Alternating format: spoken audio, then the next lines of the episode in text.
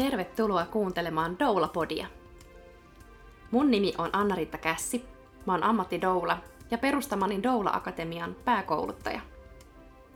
Doula-podi on podcast doulan työstä, synnytyskulttuurista ja aktivismista ja erilaisista perheellistymisen teemoista.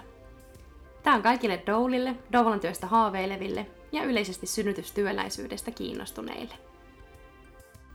Doulapodin käynnissä oleva kausi on jo kulkemassa loppua kohti ja meillä on tällä kaudella aika kivasti vaihdellut erilaiset asiantuntijavieraat ja tarinat vanhemmuudesta ja tällä kerralla taas päästään kuulemaan yhdestä vanhemmuustarinasta.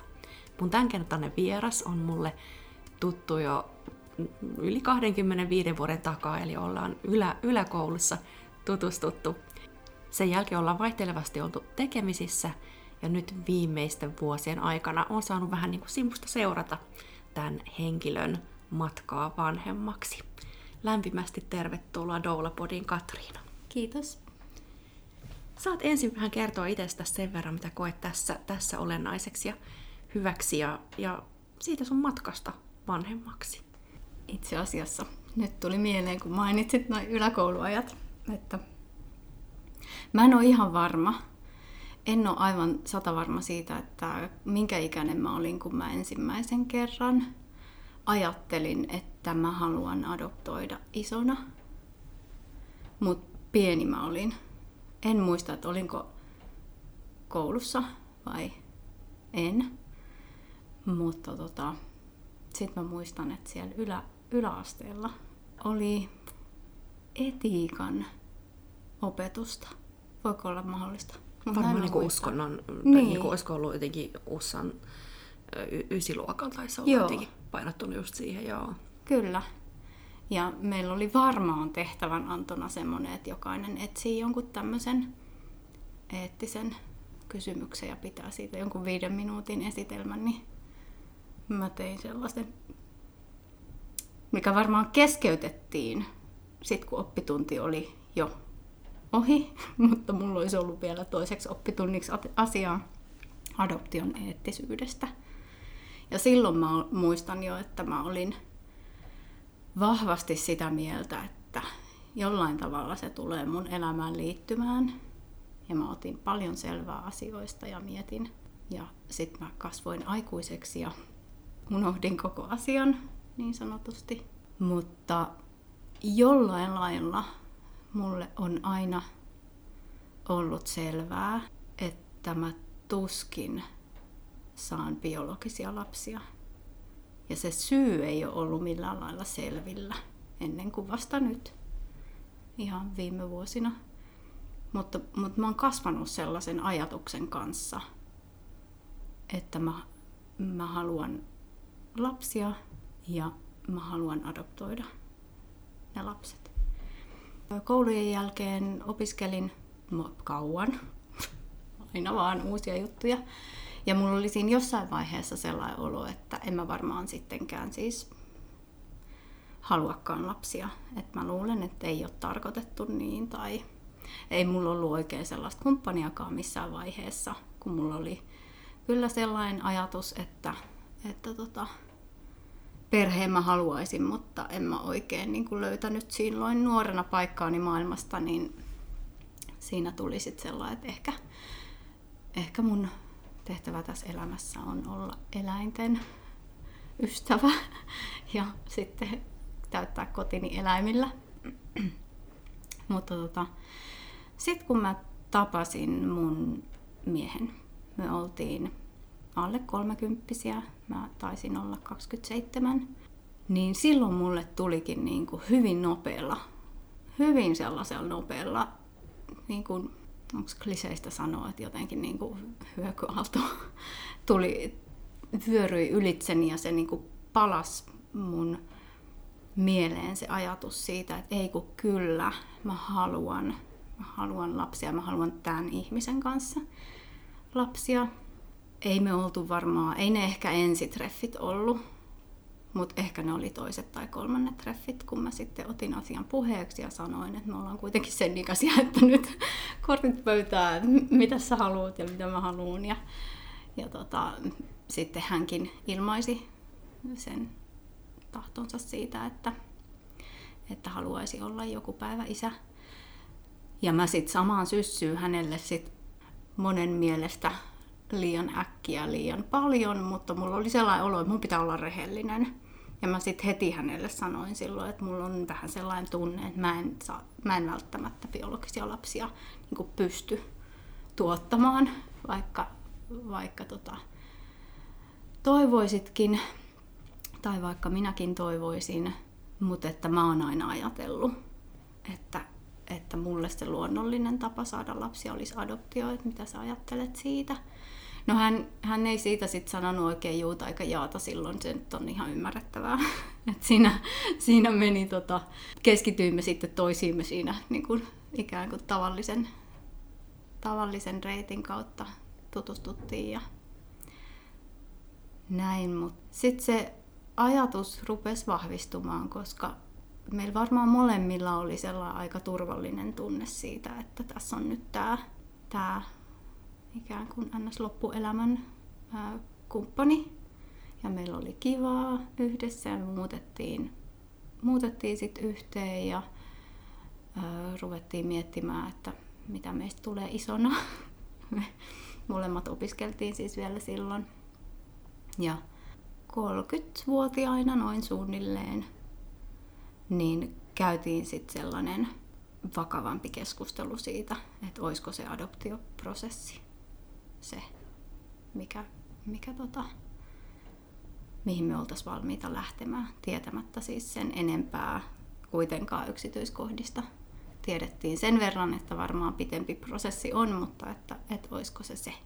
Ja niin me sitten päätettiin, että joo, että lähdetään.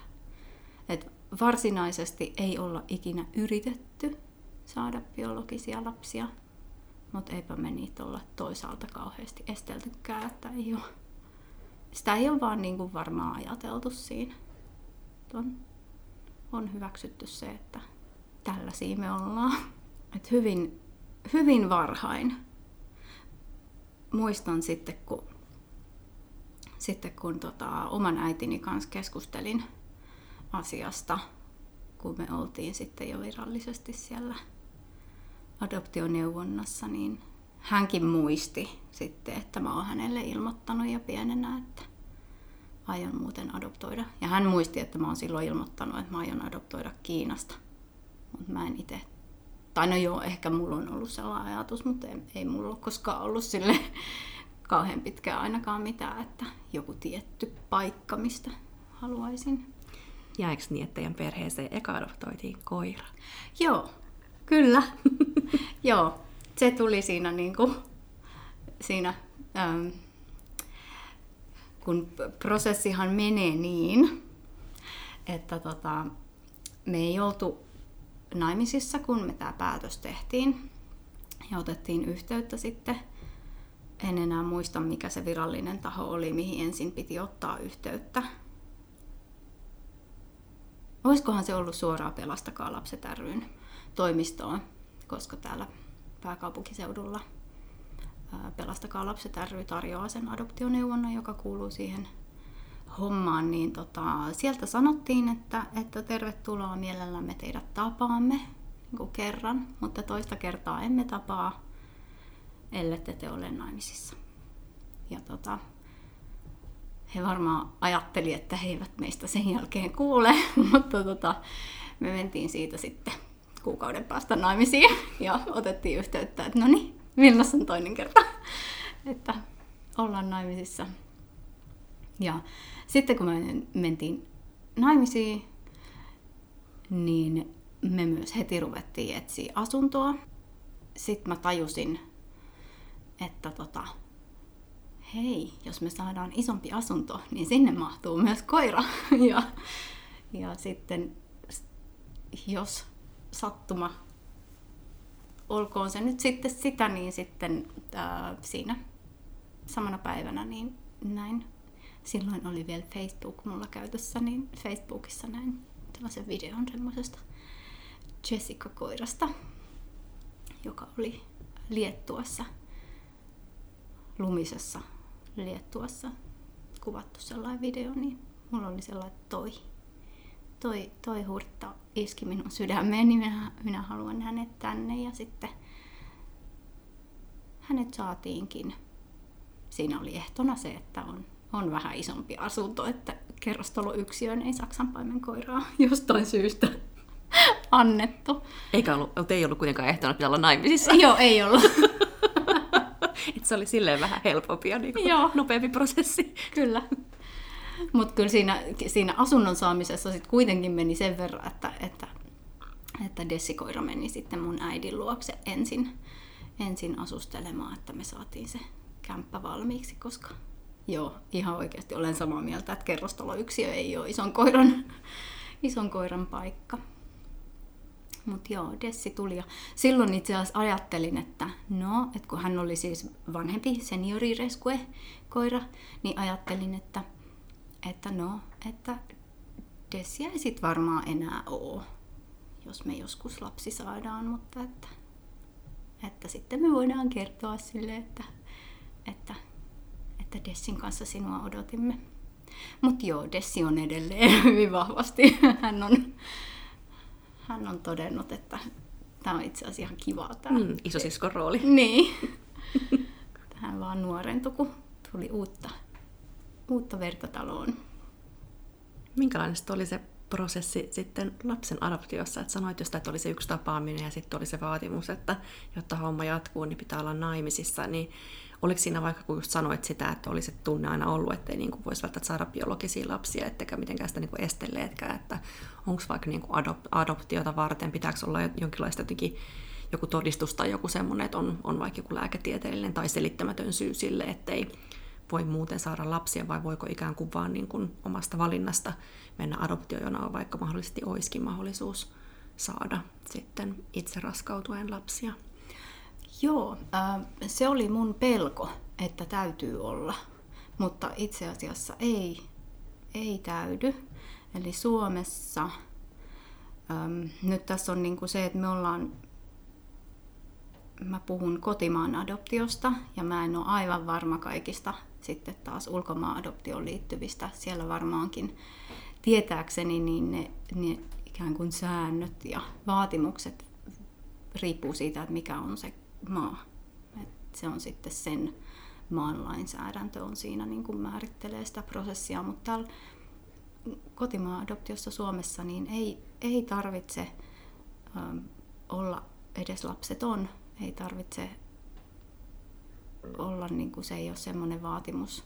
Ja sitten jos on, niin siitäkään ei ole mitään niin kuin todistelupakkoa. Mutta se oli mulla kanssa niin kuin huoli, koska mä ajattelin, että sehän sitten vaan pitkittää sitä prosessia, koska mä en koskaan ole halunnut mennä ö, mihinkään laajoihin tutkimuksiin.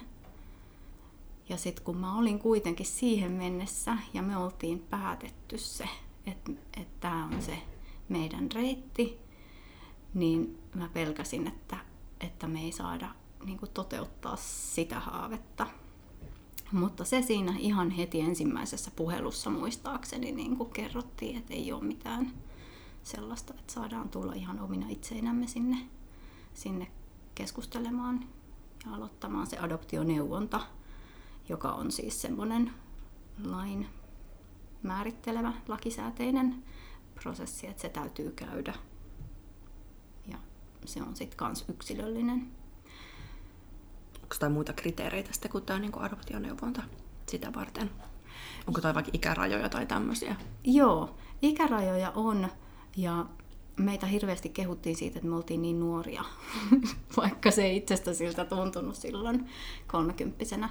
Mutta siinä on sellainen, että täytyy olla mm, 25 täyttänyt ja alle 50, kun se niin kun, se adoptiolupa myönnetään. Näin mä oon ymmärtänyt. Ja sitten taas sellainen ikäeroehto on, että lapsen ja vanhemman välinen ikäero täytyy olla vähintään 18 vuotta ja enintään 45 vuotta. Eli, ja siinäkin tietysti on sitten poikkeuksia lapsen edun mukaisesti. Mutta tota, se perus, perus ää, ikäsääntö on se. Ja meiltä tosiaan meille sanottiin silloin heti ekalla tai tokalla tapaamisella, kun ruvettiin puhumaan neuvonnassa siitä kohdemaasta tai siitä lapsen, lapsen ähm, syntymämaasta, niin he meidän toiveiden ja ajatusten perusteella sit suosittelivat meille kotimaan adoptiota nimenomaan sen takia, että me oltiin niin lainausmerkeissä nuoria, että meillä oli aikaa odottaa. Ja he heti ensimmäisellä kerralla myöskin kertoivat, että tämä prosessi on pitkä ja se kestää noin viisi vuotta niin kuin vähintään. Mites, niin. mites et muuten, jos on niin kuin, ö, vanhempien ikäero tavalla, että jos vaikka, osaatko siitä sanoa, että jos toinen on vaikka yli 50 ja toinen on vaikka vasta 40, että, että meneekö se niin kuin molempien iän mukaan vai sitten sen nuoremman iän mukaan? Onko sinulla siitä tietoa? Kyllä se taitaa mennä sen vanhemman, vanhemman tai niin kuin molempien Aivan, iän mukaan. Joo. Että sellainen, että mikäli ää, ei olisi naimisissa, niin silloin varmaan kannattaisi, jos olisi itse se nuorempi, niin kannattaisi sitten tehdä niin, että lähtisi siihen prosessiin yksin. Ja sitten myöhemmin, kun lapsi on tullut, niin tekisi perheen sisäisen adoption. Niin sillä tavalla sitä voi ikään kuin, onko se rumasti sanottu, että kiertää, mutta se on kyllä niin, kuin niin, että jos on naimisissa, niin yksin ei voi sitä tehdä. Ja toisaalta, jos ollaan sitten, että se ikä ei ole kummankaan kohdalla se, se niin kuin rajoittava tekijä, niin sitten, koska kotimaan adoptiossa niiltä lapsen syntymävanhemmilta usein kysytään ja heidän toiveensa otetaan huomioon, niin siellä sitten voi olla, että, että, että siellä saatetaan toivoa sitä, että, että lapsi saa kaksi vanhempaa vaikkapa. Niin sitten kyllä sitä käsittääkseni aika hyvin kuunnellaan sitä toivetta. Että siinä on aina monia eri asioita, mitä, mitä tota, niiden sosiaalityöntekijöiden pitää ottaa huomioon, että he ei voi ikään kuin luvata meille mitään, vaan he sitten, se on lapsen etu edellä se prosessi ja sitten sen lapsen syntyvän vanhempien toiveet edellä täällä kotimassa.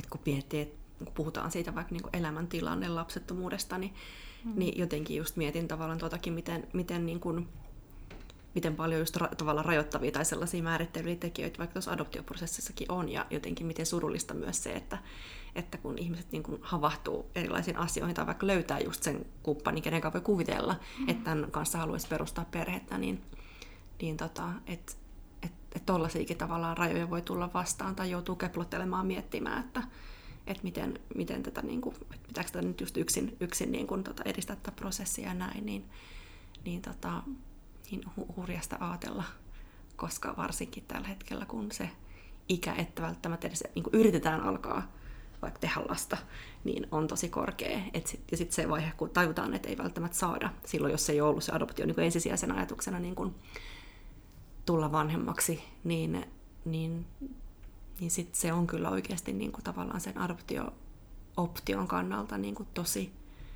tosi niin kuin myöhäistä myöhäistä niin kuin ruveta miettimään, että varmasti teillä on ollut siinä se, se ikään kuin nopeuttava tai semmoinen tietynlainen niin kuin etu, etulyöntiasema jotenkin siinä, että, että on niin kuin lähtenyt siihen prosessiin niin, niin varhaisessa vaiheessa niin ns. nuorena.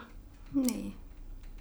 Ja se on jännä, että silti mulla oli monen vuoden ajan sellainen olo, että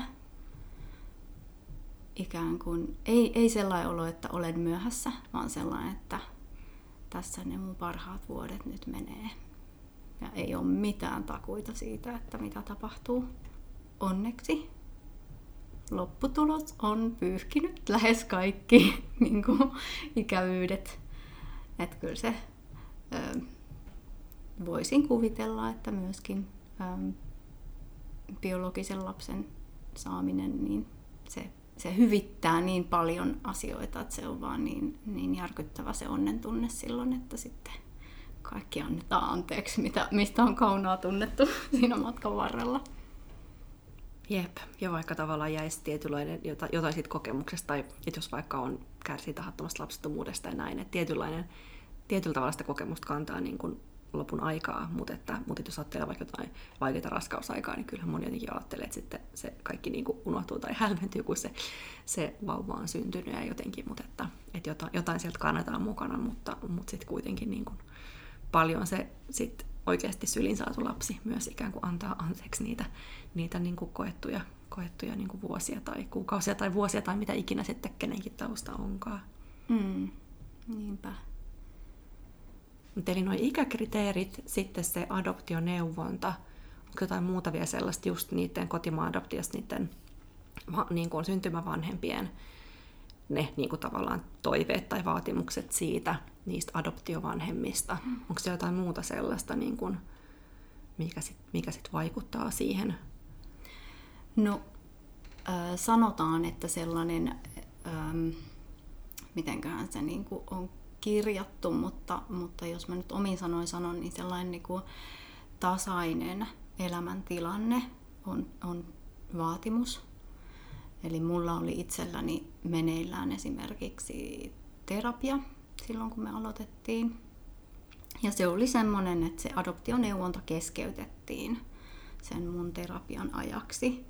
Ja silloin tietysti se, ähm, mulla oli itsellä sellainen se oli jo niin hyvässä, hyvällä mallilla se mun terapia, että, että mä olin aika, aika vahva ja pidin pääni, kun siinä olisi ollut siis se vaihtoehto, että minä lopetan sen terapian ja jatkan adoptioneuvontaa. Niin mä, mulla ei ollut niin kuin kahta kysymystä siinä itselläni, että mä ilmoitin, että minä käyn muuten terapian loppuun, koska ajattelen, että kävi miten kävi, niin se on myös lapsen etu, että Kyllä. mä olen saanut ne asiat, asiat käydä, käydä läpi ja, ja niin kuin opiskella hyviä, hyviä tapoja itselleni. Niin se oli tosiaan semmoinen, että et, et ei siinä ollut kyse siitä, että minkä takia minä olen terapiassa, vaan ihan yksinkertaisesti se, että se ei, niin kuin, se ei voi olla samaan aikaan meneillään. Ja se tuntui silloin itsestäni tosi epäreilulta, koska mä tiesin, että kyse ei ole enää pitkästä pätkästä. Ja mä itse tietysti tiesin sen, että, että mitä ne asiat siellä on ja, ja että, että, tota, että, että asiat on niin kuin tosi hyvin.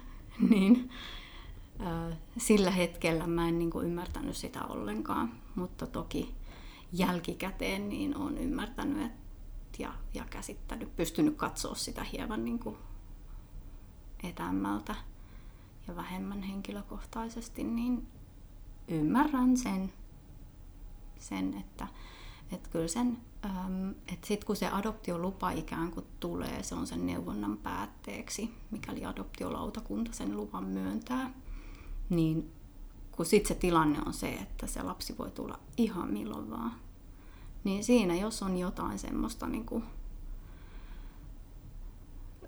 murhetta tai kriisiä päällä, niin kyllähän se siitä vaikeeta tekee siitä, siitä tota, tai vaikeampaa, koska on se niin kuin melkoinen mylly. Mikä tuntuu sillä tavalla jotenkin erikoiselta ja niin kuin jotenkin epäreilulta, että jos miettii sit niin kuin ihmisiä, jotka jotka saa lapsia, tulee vaikka vahingossa raskaaksi tai ihan niin kuin tarkoituksellakin raskaaksi niin kuin hyvin monenlaisissa elä, elämäntilanteissa ja jotenkin tavallaan, että ei, ei kenenkään niin kuin muun vanhemmuutta ja sitä sellaista ikään kuin jonkinlaista kunnollisuutta tai tasaisuutta tai kaikkea tällaista niin kuin testata ja jotenkin syynätä niin tarkkaan kuin adoptiovanhempien. Et, et en niin kuin sano sitä, että pitäisi kaikkien ikään kuin ajaa joku tämmöinen vanhemmuusajokortti tai jotain, mutta että Toki sitten tietty se, että et, et vaikka tulisi yllättäenkin raskaaksi, niin siinä on sitä niin kuin vähän niin kuin aikaa prosessoida sitä jotenkin näin.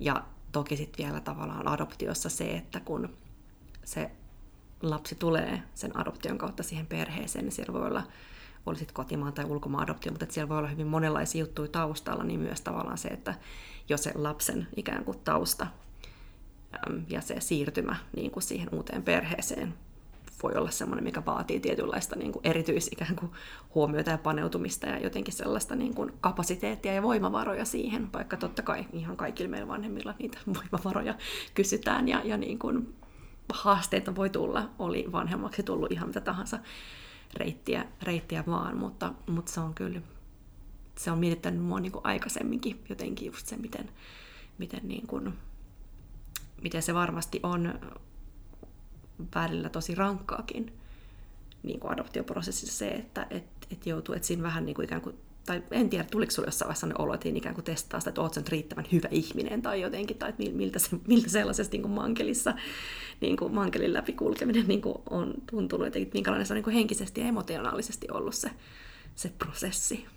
No kyllä se, joo, kyllä se siltä tuntuu, että, että mä en ole varmaankaan riittävän hyvä tai että, että kun vaikka se kesti monta vuotta, se meidän, meidän neuvonta, tai monta vuotta, kestiköhän se nyt sitten kaksi, kaksi kolme vuotta se niin kuin neuvontavaihe, niin, niin, niin. Eihän niitä tapaamisia kuitenkaan sitten loppupeleissä, oliko niitä seitsemän tai kahdeksan, niin mulla oli monesti sellainen olo, että et, et eihän hän nyt niinku mitenkään meistä saa käsitystä oikeasti tämän perusteella, että hän tietää meistä niin kuin paperilla asioita, mutta, mutta sitten just se, että millainen tyyppi mä oon, kun tulee hankala tilanne tai, tai millainen tyyppi mun puoliso on, kun tulee hankala tilanne, että, että sehän on vaan se, että mitä me siellä kerrotaan. Mutta toki, toki hän on niin koulutettu ammattilainen, joka myös osaa tarkkailla meidän vuorovaikutusta ja muuta, että, että näin jälleen kerran jälkikäteen ymmärtää asioita, mutta silloin siinä prosessissa niin tosi usein niistä tapaamisista, kun lähdettiin sitten pois, niin mulla oli sellainen olo, että me ei ikinä, me ei ikinä saada.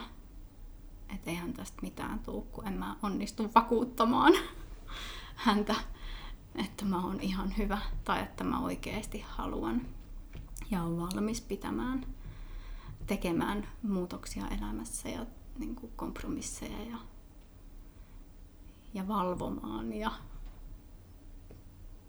kuskaamaan ja mitä kaikkea. Siinä oli niin kuin paljon, paljon sellaista mun mielestä sellaista äitiin keskittyvää syynäämistä mun mielestä enemmän kuin isään, mikä tuntuu epäreilulta. Mutta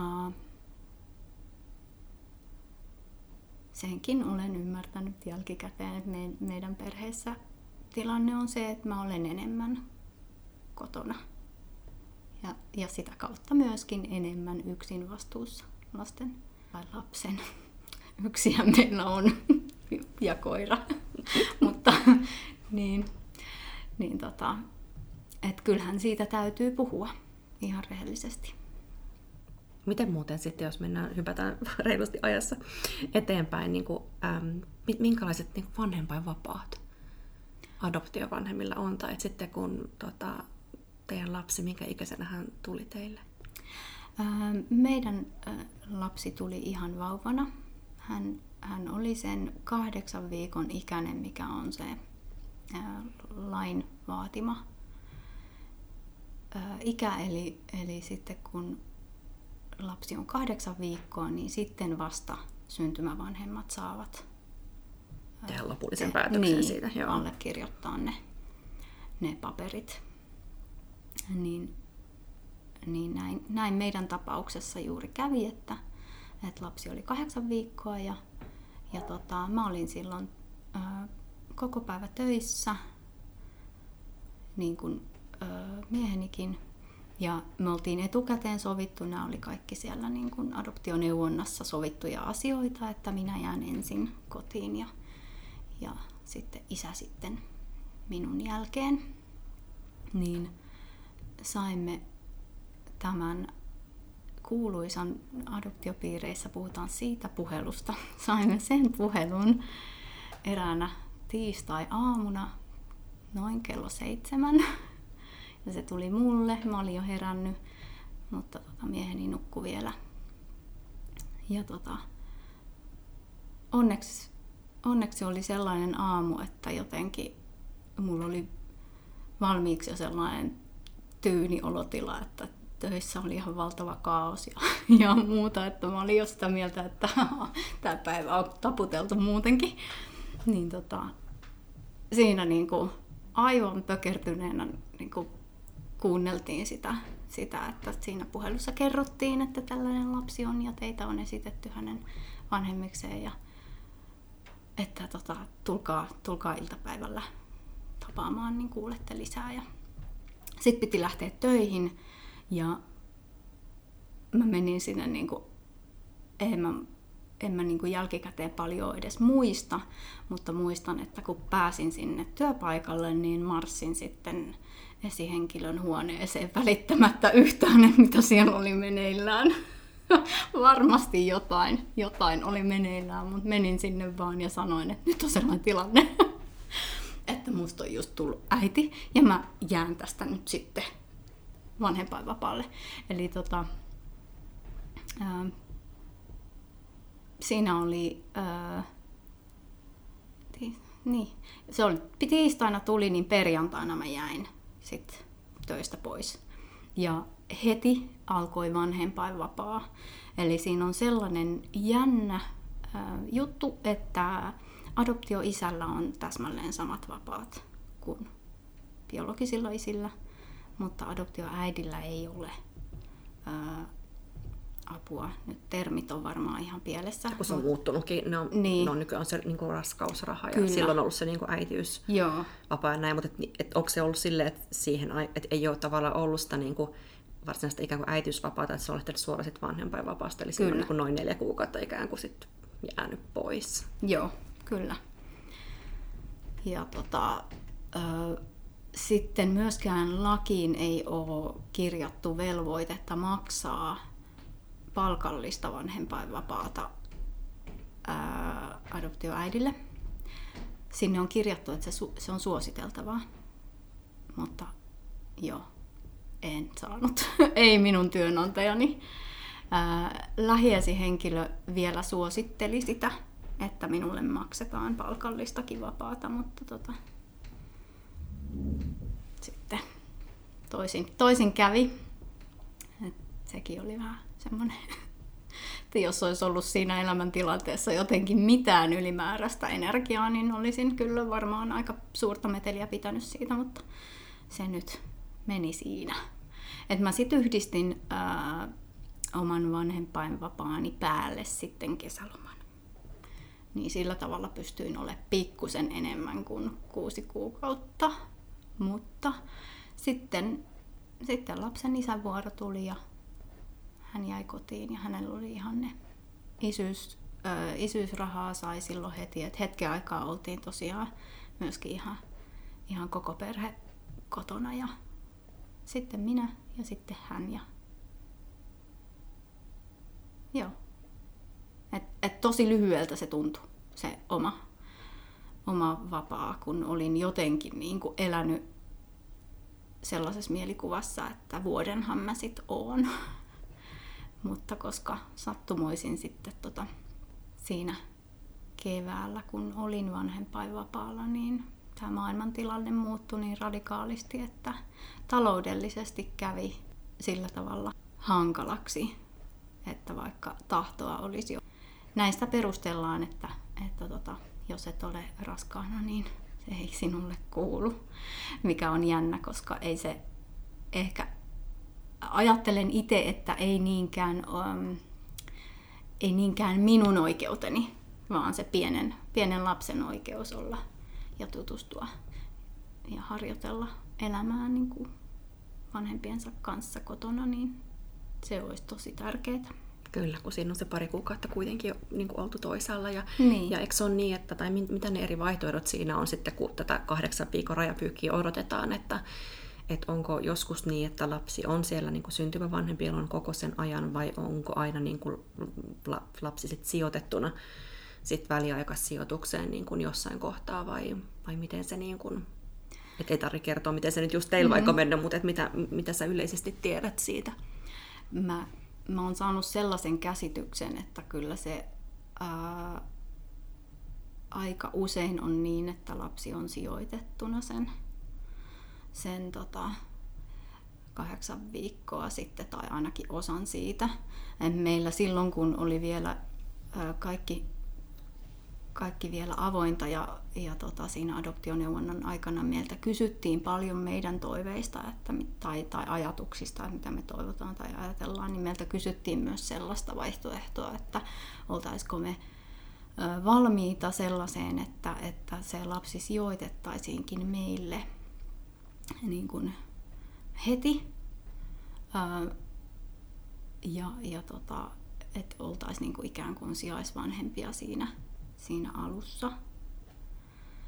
Ja me, me kyllä oltiin siihen valmiita, mutta sitä ilmeisesti tosi, tosi, tosi harvoin tehdään sen takia, että sitten siinä on se mahdollisuus, että se ei sitten toteudukaan sit se adoptio.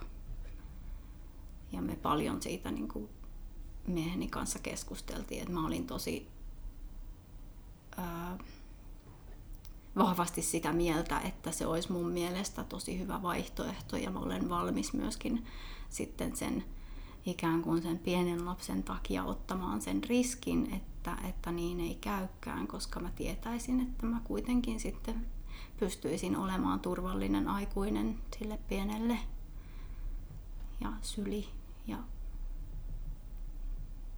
Turva, sen mä sanoin jo, mutta tota, mutta tota, ymmärsin niin kuitenkin sosiaalityöntekijän puheista, että se on äärimmäisen harvinaista niin. Eli halutaan niin kuin, tehdä siitä lapsen elämästä mahdollisimman niin kuin, vakaata heti siitä hetkestä lähtien, kun se, se tota, syntyvä vanhempi harkitsee sitä adoptiota. Ja kauanko nyt meni siitä, että kun te laitoitte niin kuin rattaat pyörimään ja otitte yhteyttä sitä ekaa tapaamista varten siihen, että, että lapsi sitten oli sylissä? Siinä meni ähm, viisi vuotta ja kolme kuukautta, noin suunnilleen. Monta epätoivon hetkeä väliin mahtui. Et se on tosi jännä, miten tarkasti se piti paikkaansa se ensimmäisen käynnin arvio ottaen huomioon, että välissä tuli koronakin, joka käsittääkseni hieman hidasti sitä, että, että silloin koronavuosina niitä lapsia kotimaan adoptioon tuli tosi vähän. En tiedä tarkkoja lukuja, koska niistä ei sellaista julkista tilastoa pidetäkään sen takia, että niitä on niin vähän. Mutta näin, näin silloin, silloin tota, sosiaalinen työntekijä meille taisi sanoa, että, että tosi vähän. Et jossain, jossain on sanottu, että noin suunnilleen 30 lasta vuodessa Suomessa ää, annetaan vierasadoptioon, niin, niin sitäkin vähemmän siis toisin sanoen silloin. Silloin just koronavuosina, milloin mekin oltiin siellä kuumeisesti odottelemassa. Onko se siellä alkupuolella jotenkin sanoit sitä, että se tuntui niin jotenkin tuntui jo niin jotenkin semmoiselta niin luonnolliselta tavalla sulle saada lapsi, niin miltä se tuntui, että sit kun se lapsi sinne teidän perheeseen tuli ja, ja tehän piditte sitä vähän niin kuin pimennossa, tälleen, niin kuin so, ainakin somepimennossa hyvin pitkään tai noin mm. vuoden sitten, että niin kuin tuli, tuli niin kuin yllärinä, todella niin kuin yllärinä sitten monille se, että teillä on, teillä on se lapsi, niin mm. oliko se sitten just niin luonnollista kuin mitä sä olit niin jotenkin mielikuvissa ajatellut? Oli. Se oli ihan käsittämätöntä että, että mä en oikein osannut äh, etukäteen mielikuvissa kuvitella, että minkä näköinen tai minkä, minkä oloinen tai minkä äh, luonteinen se, se lapsi voisi olla. Mutta tota, heti meillä, meillä myös niin kuin, paha puhuu lapsen puolesta, mutta tota, mulla on sellainen olo itsellä, että kun me tota, ensimmäisen kerran nähtiin, niin äh, siinä ei edes tullut sellaista, että, että aa, tässähän on, vaan että se oli vähän niin kuin, että moi taas tyyppinen, että et tulet, et, hän, niin kuin, hän oli, ja mä väitän ja vannon, että se kahdeksan viikkoinen lapsi hymyili minulle. Ja meillä on sellainen kuvakin, me ollaan otettu sellaiset kuvat, missä hän on ensimmäistä kertaa meidän molempien sylissä. Niin kyllä hänellä hyvin tyytyväinen ilme on. Varmaan johtuu myös siitä, että hän sai äärimmäisen hyvää hoitoa ja rakastavaa hoitoa myös siellä sijaisperheessä, missä hän oli, hän oli silloin. Niin se oli vaan niin kuin, että, että joo, kyllä, hänhän se on. Mä olin pelännyt sellaista jotain itseni puolella. Mä oon hirveän tunteellinen ihminen, että, että tota, aina jos tulee joku ilo tai juhla tai muu, niin mä itken, kun siitä ei meinaa tulla loppuun. Mä olin vähän pelännyt, että apua, että jos mä niin kuin menen sellaiseen tunnetilaa, että, että siitä ei tule niin mitään siitä lapsen kohtaamisesta, mutta ei, mulle ei tullut ollenkaan sellaista, että, että olisi jotenkin niin kuin edes käynyt sitten enää mielessä. Että se, se ensi, ensimmäinen tapaaminen ja kaikki ne siitä lähtien, niin vaikka se tavallaan sellainen hullunmylly olikin sisäisesti, niin sitten sen lapsen kanssa ne hetket, niin on ollut sellaista rauhaa täynnä. En mä oikein osaa muuten kuvailla sitä. Ja sittenhän se onkin ollut niin jännä huomata, että ulkopuolisten ihmisten suhtautuminen siihen asiaan ei olekaan niin kuin yhtä itsestäänselvä ja luonnollinen kuin mitä se oma sisäinen rauha sanoo. Toisaalta siitä saa myös hirveästi sitten voimaa siitä, että se on itselle niin selvää.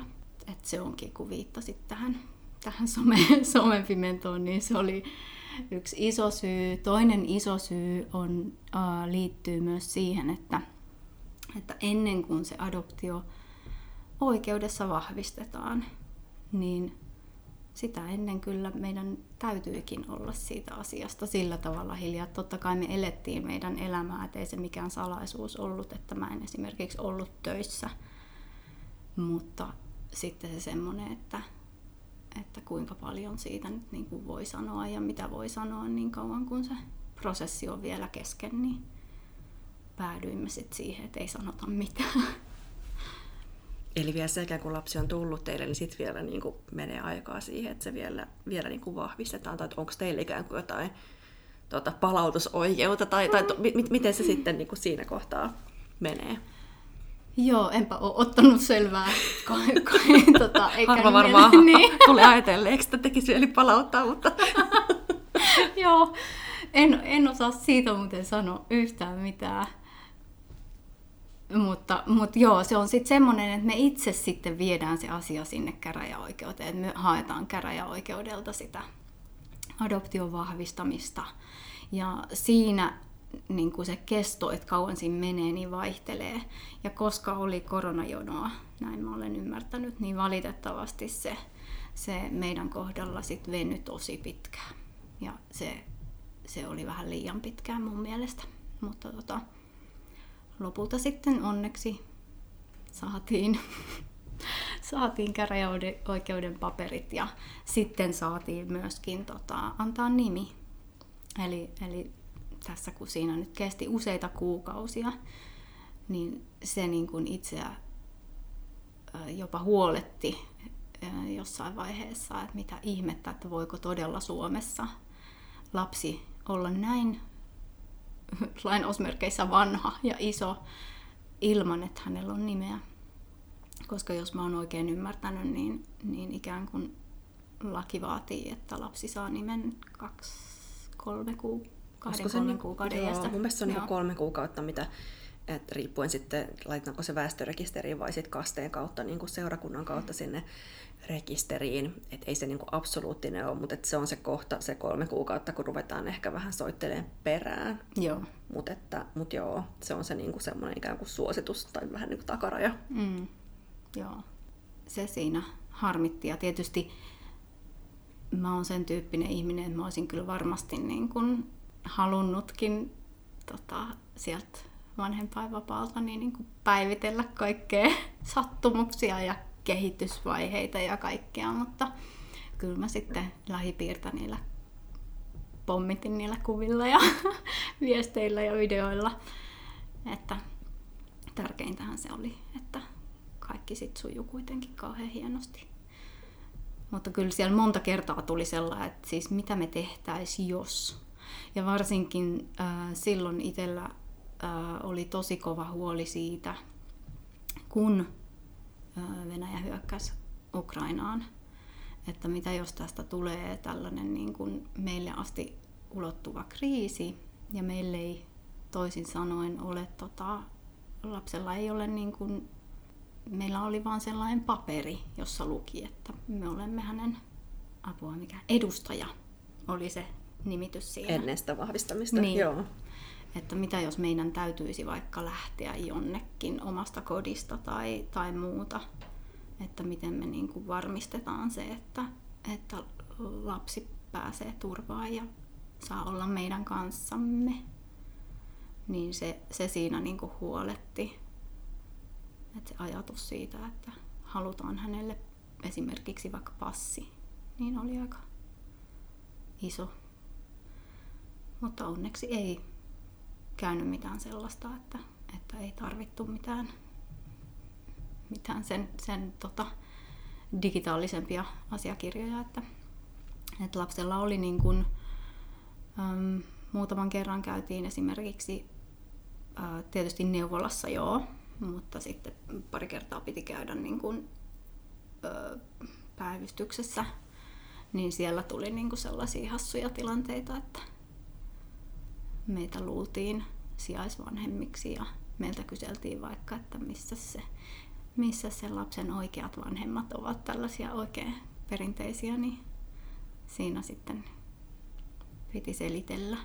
Että niissä tilanteissa olisi toivonut, että siellä mm. olisi siellä siellä Järjestelmystieto, niin. aivan. Miten muuten sitten tuollaisia, kun sanoit just sitä, että et, et osittain just siksi piditte vähän pimennossa, että mikä, mikä sitten on niinku muiden tavallaan lähipiirin niinku ulkopuolelle kuuluvien ihmisten niinku reaktio, niin minkälaisia jotenkin niinku kohtaamisia ollut ja mitä sä jotenkin toivoisit, mitä, miten niinku ihmiset huomioisivat tavallaan, kun kohtaa niinku muita vanhempia, että mitä jotenkin ottaisi huomioon siinä just, että, että niin, mikä se, tai ylipäätään lapsi, lapsi ja aikuinen pari, tai jotenkin sitä, että et, et, et, mikä se kenenkin tausta on, tai minkälaista jotenkin, onko sinulla tilanteet, kun olisit jotenkin toivonut, että joku olisi vähän ehkä niin sensitiivisellä otteella jotenkin kohdannut tai ottanut puheeksi? Joo. Ähm, mä en oikein edes tiedä sitä tarkkaan, että mitä mä niin kuin olisin toivonut Paitsi tietysti niissä tilanteissa, kun olisin toivonut, että ihminen olisi vaan ollut hiljaa, kerta ei ollut muuta sanottavaa. Mutta tota, silloin just esimerkiksi, kun äh,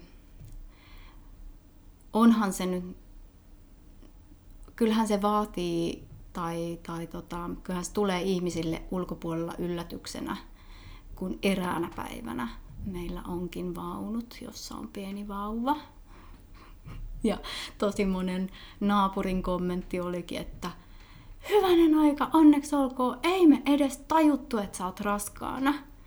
Ja sitten osalle sanoin, että ei se mitään, en ollutkaan. Ja osalle vaan, että mm, niinpä. ja, ja tota, ää, ää, sitten tietysti töissä, niin totta kai siellä niin kun pakkoa, pakkohan se oli niin kuin kertoa, niin, niin siellä suurin osa ihmisistä ihanasti niin kuin aivan luonnollisella tavalla niin kuin onnittelee ja on, on vilpittömän onnellinen toisen puolesta. Mutta sitten, sitten joitain sellaisia niin kuin aivan harkitsemattomia kommentteja saattoi tulla niin kuin siitä että huomaa, että, että se sana adoptio ei ole tuttu. Että,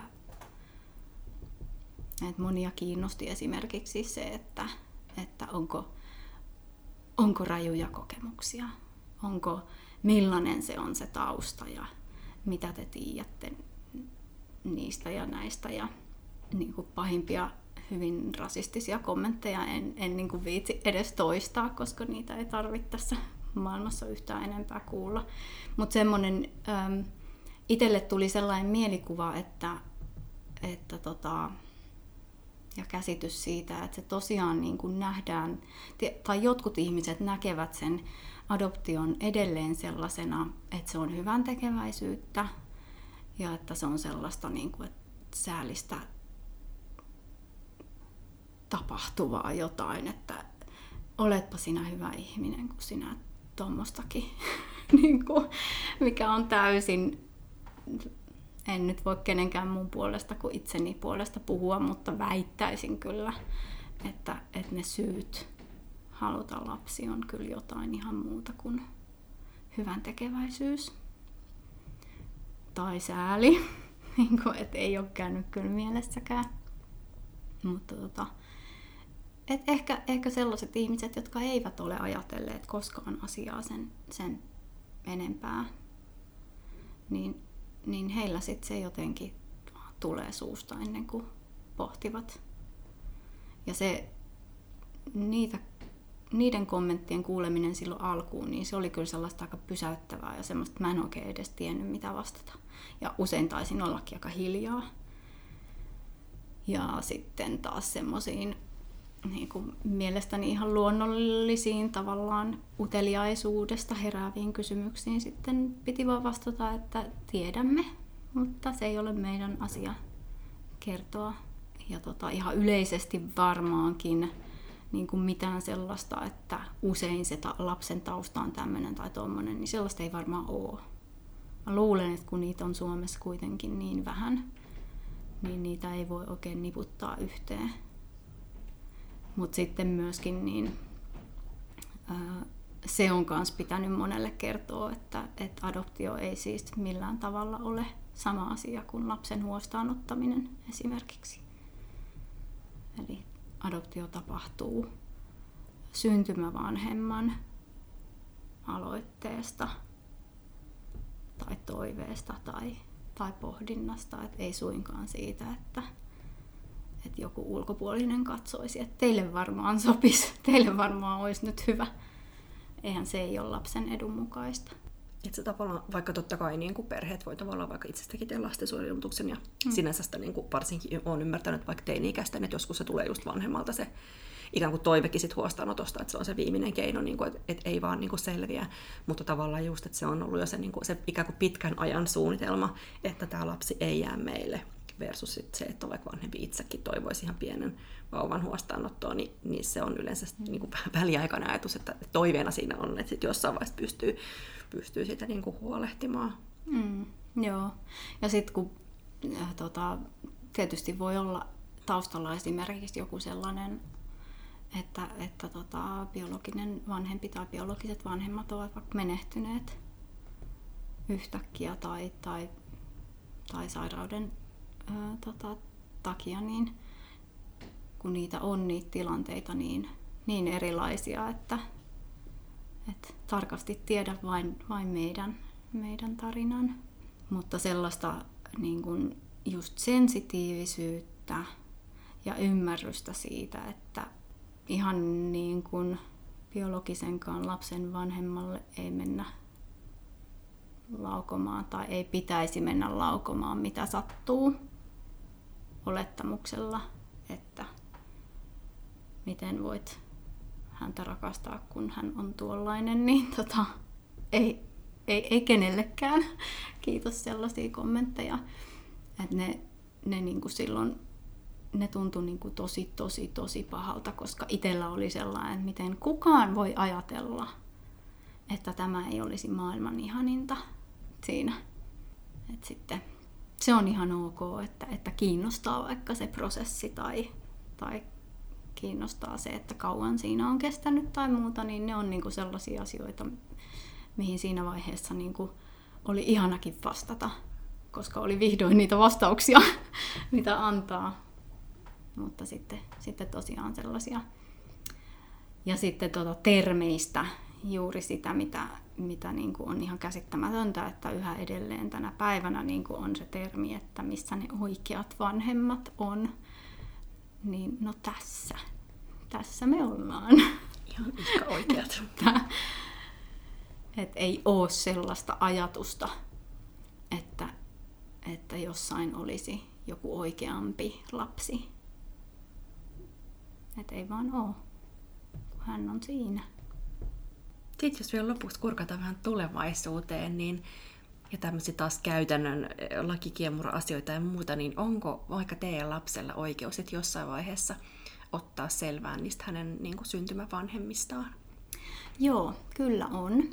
Ja tietysti kun me Suomessa ää, tota, ihmisistä tiedetään sen verran hyvin, ja tietysti tämän niin kuin, koko prosessinkin, just käräjäoikeuden prosessinkin myötä, niin meilläkin on heidän tietonsa. Meillä on se tieto, mitä he on itse halunneet meille ää, välittää, ja sitten meillä on tietysti niin kuin, nimet, nimet tiedossa, niin kyllä ikävaiheittain niin niistä, niistä myös jutellaan niin kuin jatkuvasti oikeastaan jollain tasolla.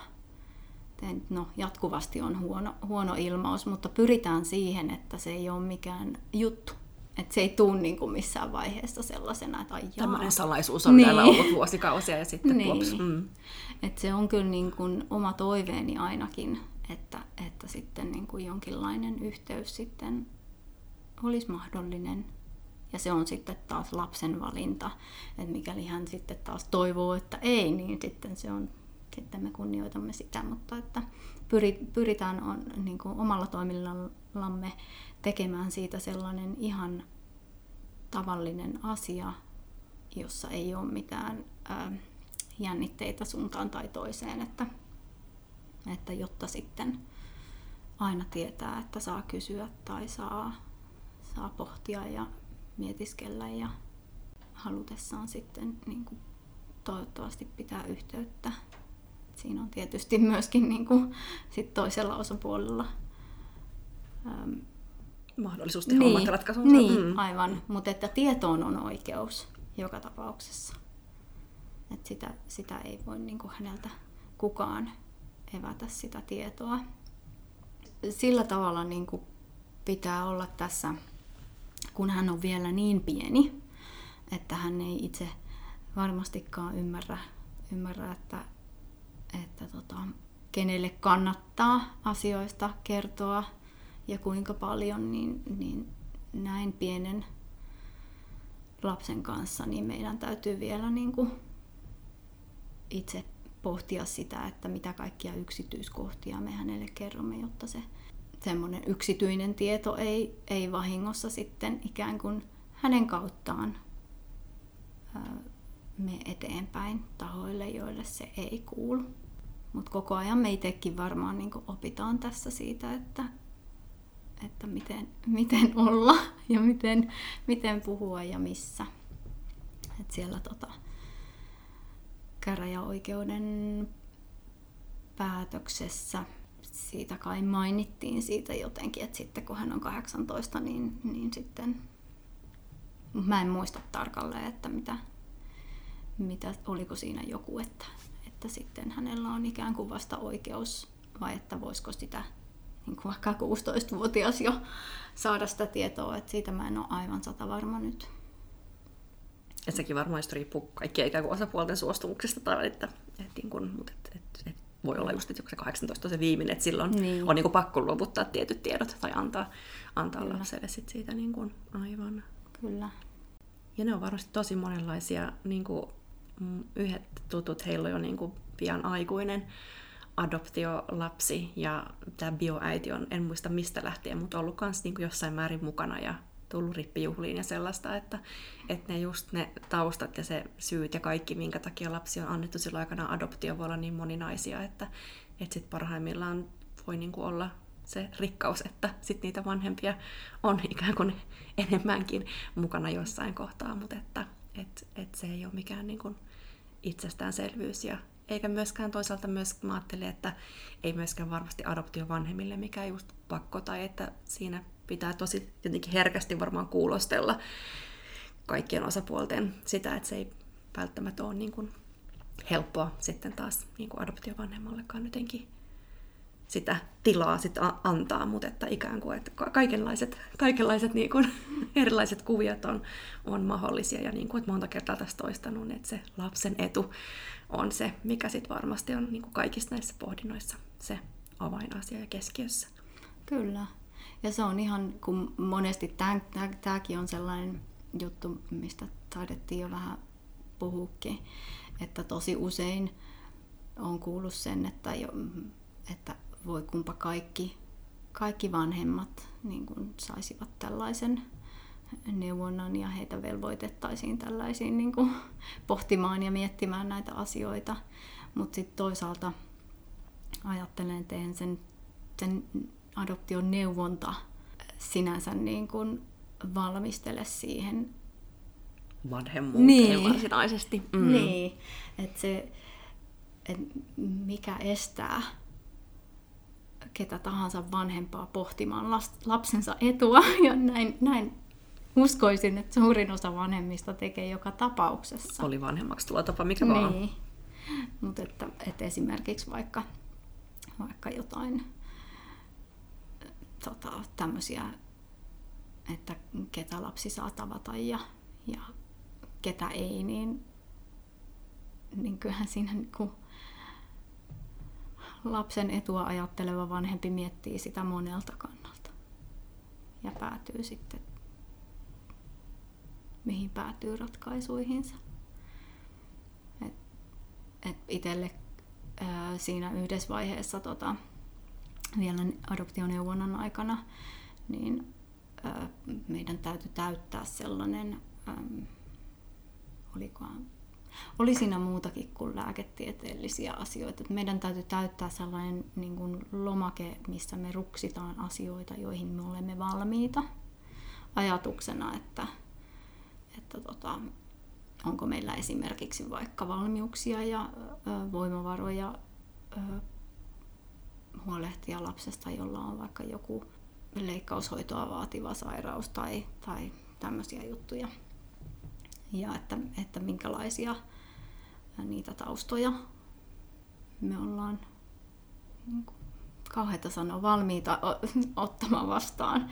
Mutta mut tämmöinen se kuitenkin oli se useamman sivun mittainen lomake ja sitä kun me niin kun täytettiin ja mietittiin, niin tosi useassa kohtaa tuli vaitelle sellainen, että et eihän minä voi tietää, että eihän mä voi täältä niin kuin sanoo, että joo, tollasta mä en niin haluaisi, kun mistä, että vaikka olisi kyse biologisesta lapsesta, niin eihän tämä asia selviäisi ennen kuin vasta kun hän on vaikka ehkä kolme- tai neljävuotias. Että eihän mä siinäkään tilanteessa ajattelisi, että okei okay, tämmönen, no ei sitten. että et, et ne jutut niin kun, tai osa niistä, niin tuntui sellaiselta, että miksi tällaista kysytään, kun eihän tätä voi niinku tietää.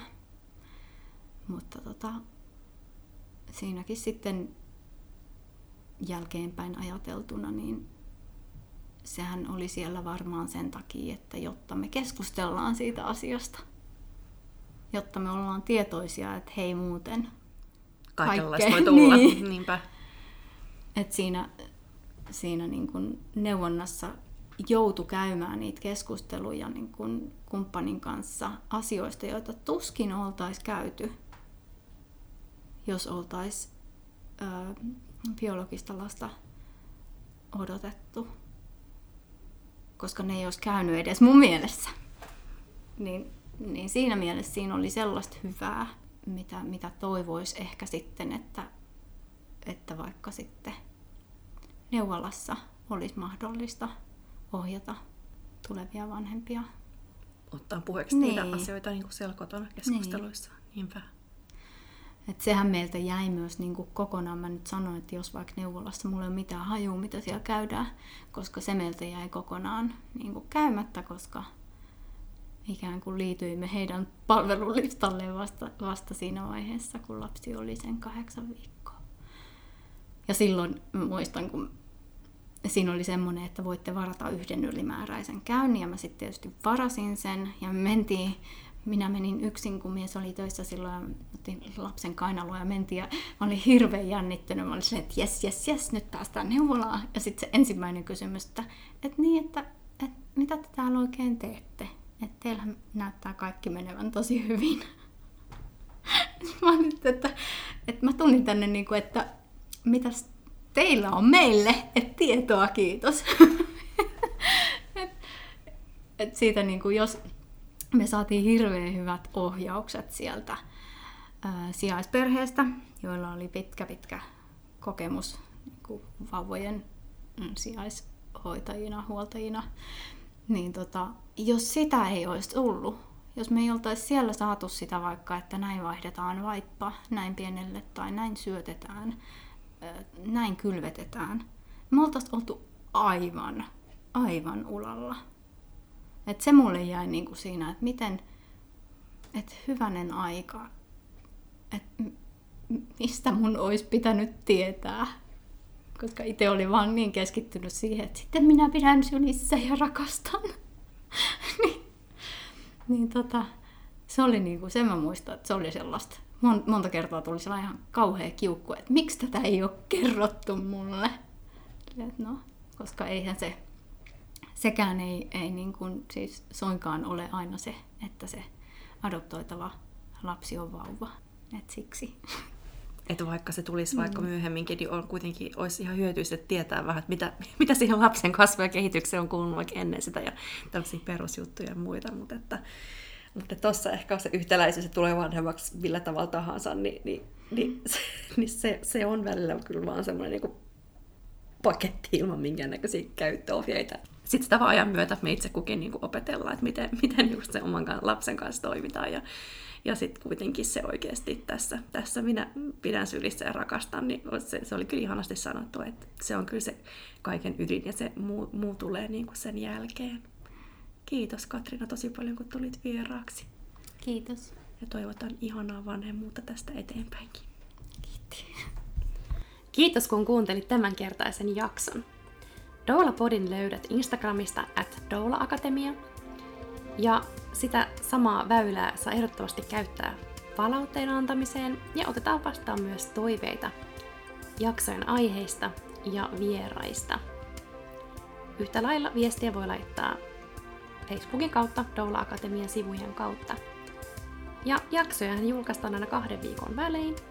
Seuraavaan kertaan siis. Moi moi!